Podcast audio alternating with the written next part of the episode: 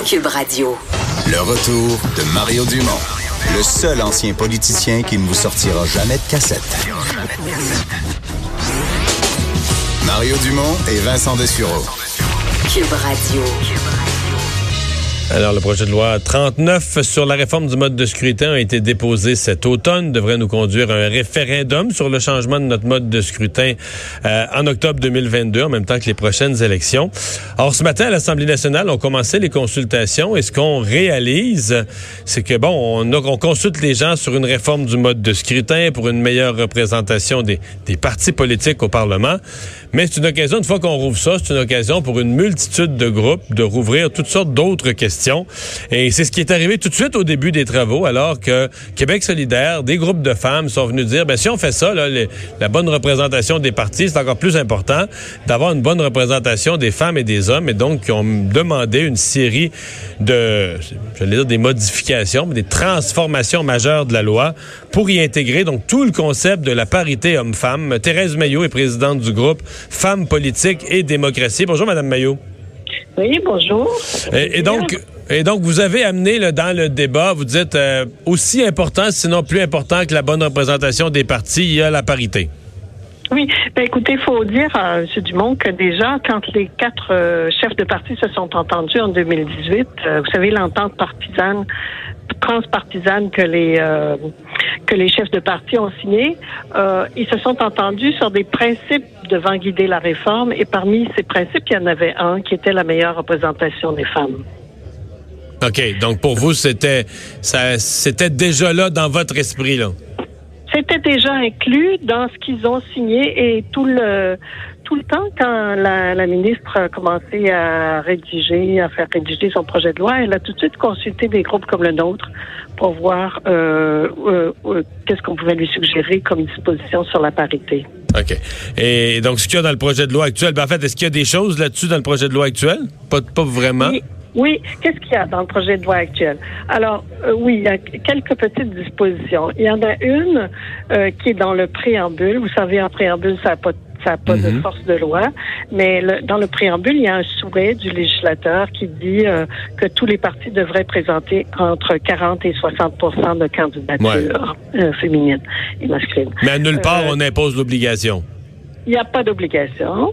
Et dans le texte de loi, ce qu'on dit, c'est que chaque parti, au début, vous savez, de la campagne électorale, puis là, il y a des jours, euh, un jour précis qui est nommé, euh, au début de la campagne électorale, un parti doit euh, faire connaître au DGE ses objectifs en termes de parité. Par exemple, il peut vouloir dire, peut dire, ben moi, ça va être 40 Et à la fin, quand il a fini de choisir ses candidats, quand la, la, la date de fermeture des candidats est terminé et doit euh, renvoyer au DGE encore une fois.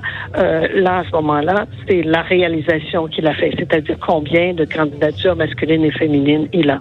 Et dans les deux cas, le DGE doit mettre ça sur son site, donc ça devient public comme, comme information. Euh, qu'est-ce que vous avez proposé ce matin? Parce que vous, vous allez beaucoup plus loin sur des mécanismes, des, des, mécanismes pardon, coercitifs pour forcer les partis à, à avoir une, une parité. Ben, écoutez, nous, on, on, trouve intéressant les articles qui sont là parce que, vous savez, euh, le seul fait que ça soit public, que les partis doivent s'engager, doivent dire quelque chose, eh bien, euh, c'est déjà, nous on trouvait ça très bien. D'ailleurs, on a félicité la ministre euh, tout simplement euh, parce que c'était la première fois que le gouvernement osait mettre le terme parité et faisait une petite obligation en termes de, de parité pour les partis. Mais oui, évidemment, nous, on trouve que ça ne va pas assez loin.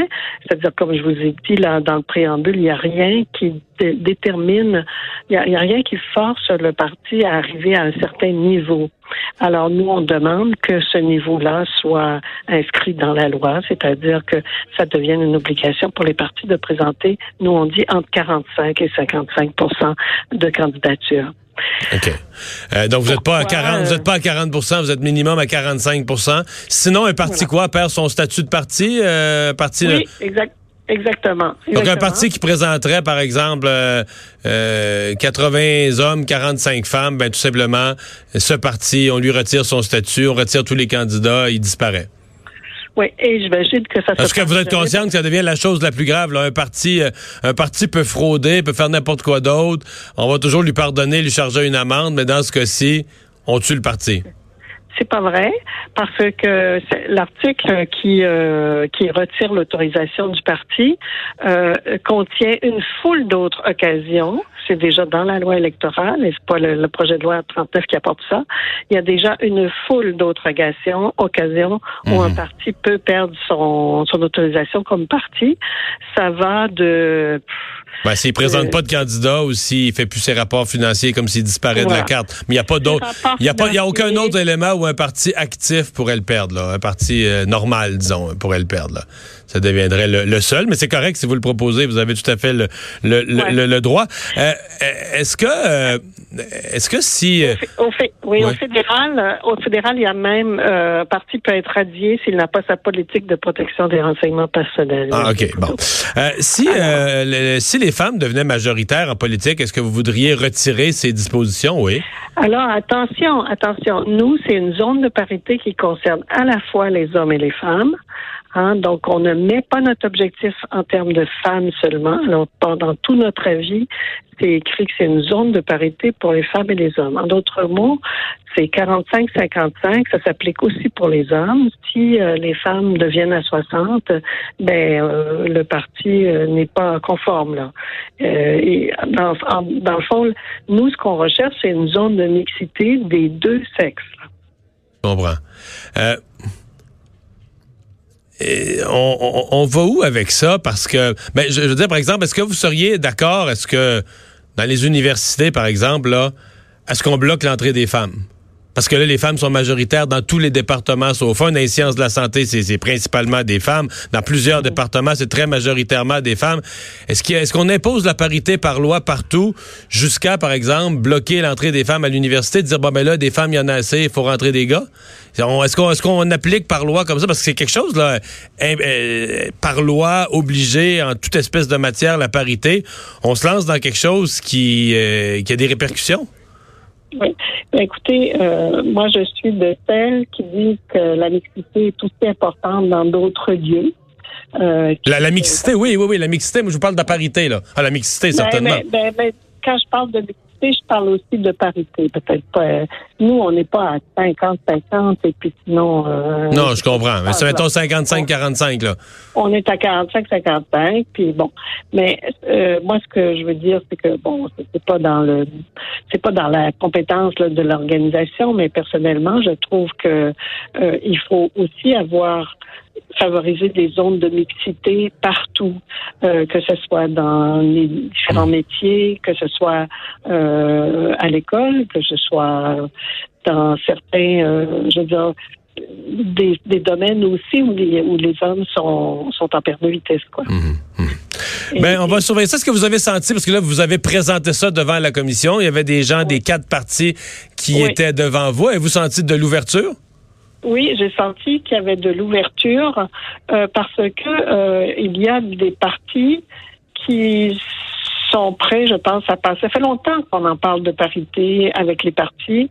Ça fait longtemps qu'il y a des sondages qui vont dans le même sens, que les partis politiques, vous savez, ont pratiquement tous ça dans leur statut déjà. Euh, euh, aux dernières élections, les chefs de parti avaient fait des engagements en ce sens. Et donc, c'est comme si c'était déjà fait. Les élections de 2018 ont prouvé aussi que les partis étaient capables de le faire. Parce que là, on est à 41 points quelque chose pour cent, là. Hein? En ce moment, on est même à 44 44 de femmes? Oui, parce qu'il y a eu deux élections. Ah oui, il y a eu deux élections partielles après l'élection. Vous avez raison. Vous avez raison. Qui ont, qui ont amené deux autres femmes. Donc, euh, oui, on est très, très près de ça. Alors, tout ce qu'on demande, c'est fixons-le dans la loi pour pas redescendre. Parce que euh, on, pourrait très bien redescendre. Là. Il suffit de de, de vent, de mauvais vent pour que euh, on, on dégringole. Et, et, donc nous, oui, on a senti d'ouverture. Euh, euh, on va voir comment ça va se passer, là, mais on a senti, oui, de l'ouverture euh, au sujet de, de cette disposition-là. Et nous, ce qu'on demande, euh, monsieur, c'est de la mettre en vigueur, de les mettre en vigueur dès la sanction du projet de loi et de ne pas attendre le référendum. Si on avait des groupes de jeunes qui demandaient la même chose que vous, donc euh, il faut avoir qu'il y ait un pourcentage de moins de 35 ans, euh, des groupes d'autochtones, si les communautés culturelles disaient ben faut être mieux représentés, euh, nous aussi.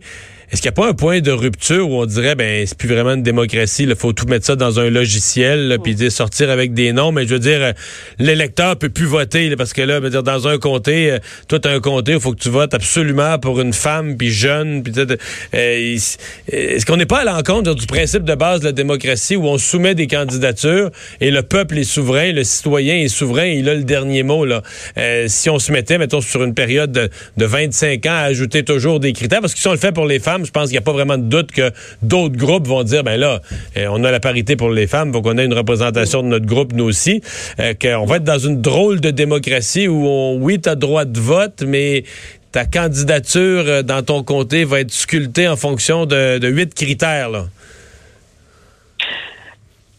Mais c'est pas l'électeur de toute façon lui euh, il va il va prendre le candidat qui lui est fourni hein, donc c'est l'électeur qui va être concerné. C'est plus les partis ce sont sur les partis que ces responsabilités là euh, oui ce, sont sur leurs épaules. Mais euh, vous savez euh, qu'ils sont financés à 72% 73% par des fonds publics les partis actuellement euh, ce ne sont pas des, euh, des entités privées. Hein. Ce sont des entités qui, de plus en plus, avant, c'était le tiers de leurs revenus qui venait de l'État. Maintenant, c'est 70 On a Donc, vous dites les partis politiques sont une créature de l'État, mais pour gérer l'État. Je pense que vous m'avez dit assez pour déménager. Là. En fait, c'est un peu ça. Euh, ils, sont, ils, sont, beaucoup, euh, ils sont beaucoup créés par l'État dans le sens où, non, ils ne sont pas créés par l'État, ils sont créés par eux-mêmes, par des membres, mais ils sont financés par l'État. Et euh, après ça, ben, il y a une compétition entre eux pour savoir lequel va mener l'État. Madame Maillot, merci de nous avoir parlé. D'accord. Au revoir. Ouf. Bon. C'est, mais c'est, elle a pas tort, hein, tu sais que c'est le pire, Vincent. C'est sûr qu'un jour quelqu'un allait dire ça. Là. Les partis politiques financés à 90% par l'État, ben, les partis politiques sont une créature de l'État. on est-tu on est dans l'étatisme? On est-tu dans l'étatisme quand on est convaincu? Le parti politique est une créature de l'État, donc, mais entre ces créatures de l'État, on décide lequel des créatures de l'État va gouverner l'État. C'est sûr qu'on peut être ciné. Ah, on va s'arrêter pour une pause. Culture et sport après.